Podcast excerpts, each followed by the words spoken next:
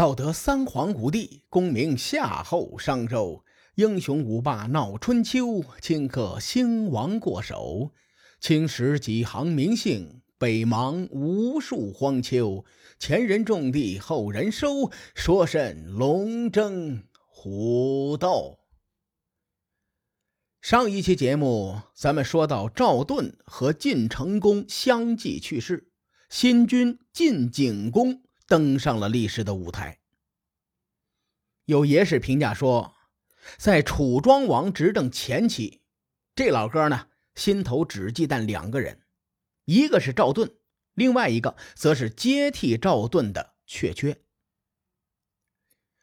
当赵盾去世的消息传到楚国的时候，楚庄王非常高兴，屁颠屁颠的，心说：“哎呦，这次我可以好好的谋划谋划了。”就当时的情况分析啊，楚国的基本面比晋国好得多。楚庄王正值壮年，在他彻底平定若敖氏之后，楚国再没有出什么大事如果非要说有啊，那只是舒国在公元前六百零一年发生叛乱。那楚庄王呢，很快就平定了啊，顺手就把这个舒国给灭了。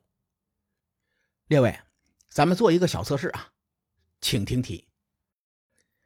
话说公元前六百年，晋国权力出现了交替期，赵盾已死，新君继位不到一年，而楚国呢，消除了内乱，再无内忧的困惑，而郑国在黑壤会盟上。背叛楚国，投入了晋国的怀抱。请问，楚庄王此时会怎么做？A. 打郑国；B. 打郑国；C. 打郑国。嘿嘿，我相信大伙呀都能做出正确的选择。所以呢，楚庄王选择了打郑国。公元前六百年，楚庄王出兵北上伐郑。晋国的新君晋景公这个人很有两把刷子，他在得知消息并和阙阙谋定之后，就派阙阙率领大军南下驰援郑国。郑国得到晋国的援助，在他的境内的柳坟与楚国打了一场，结果非常的出人意料，居然是郑国赢了。这个消息传到郑国之后，全国上下洋溢着喜悦的气氛。用《左传》的原话叫“国人皆喜”，那场面，我怎么跟你形容呢？那是锣鼓喧天，鞭炮齐鸣，红旗招展，人山人海，那场面老壮观了。但是在郑国国内呢，就有人眉头紧锁，愁眉苦脸的这个人。看着大伙庆祝啊，就坐不住了。谁呀？就是差点坐上郑国国君之位的公子去疾，还记得吗？公子去疾没有被暂时的胜利冲昏头脑。他说：“楚强郑弱，郑国能胜这一次，未必能胜第二次。这是郑国的灾难呐！我恐怕离死不远了。”郑国的群臣呢？非常的乐观，他们觉得是公子去疾多虑了，只要有晋国大将阙阙在，楚庄王不足为惧。历史告诉我们，凡事千万不要笑得太早。在柳坟之战的同一年，晋国中将阙阙同志不幸去世。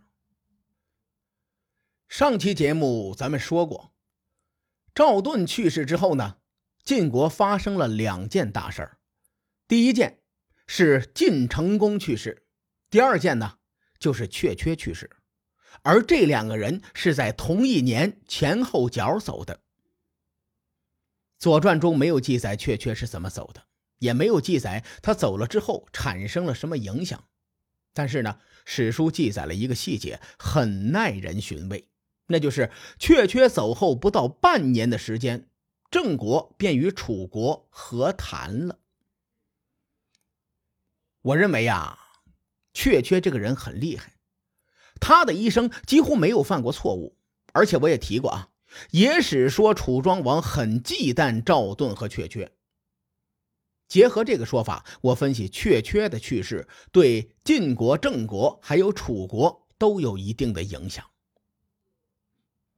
按道理说，郑襄公上位之后，绝大多数的时间走的都是亲晋的路线，而且这个路线呢还是比较成功的。在公元前六百年的柳坟之战中，郑国在确缺的援助下以弱胜强，战胜了楚国。从逻辑上分析，郑国没理由跟楚国和谈，因为郑国这么做呢，必定会得罪晋国，对吧？但郑襄公偏偏就这么做了，同时呢，史书上也没有交代理由，所以显得很诡异。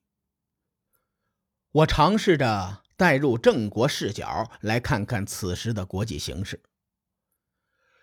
楚穆王当年横扫中原之后啊，郑国走上了亲楚的路线。从公元前六百零八年开始，晋国前后三次伐郑，未见寸功。当时南有楚国，西有秦国，国内则有晋灵公昏庸无道，战略形势并不稳定。晋楚两国呢，相比较的话啊，还是楚国更靠谱那么一点随着晋灵公被弑，晋成公继位，晋国的战略形势就稍微的好转了一些。晋成公继位后，第一件事呢就是伐郑，哎，就把郑国给打服了。郑襄公继位后不久，楚国发生了若敖氏之乱，而楚国在赵盾和晋成公的配合下，国势是有所抬头的。此时晋楚相比而言，郑国还是更倾向于晋国的，所以呢，郑襄公走上了亲晋的路线，并且参加了那场黑壤会盟。结果黑壤会盟后两三年的时间里，晋国的赵盾、晋成公、确缺相继去世。这一系列的事情带来了不确定性。基于这个现状啊。郑国不敢把宝都压在晋国身上，所以呢，郑国尽管在柳坟之战中获胜，但不久之后还是向楚国和谈。以上啊，是我从历史逻辑上分析出来的一家之言啊。咱们言归正传，郑国这棵墙头草两面倒带来的后果都是两面受气，对吧？在他们与楚国和谈后不久，史书记载说。诸侯之师伐郑，取城而还。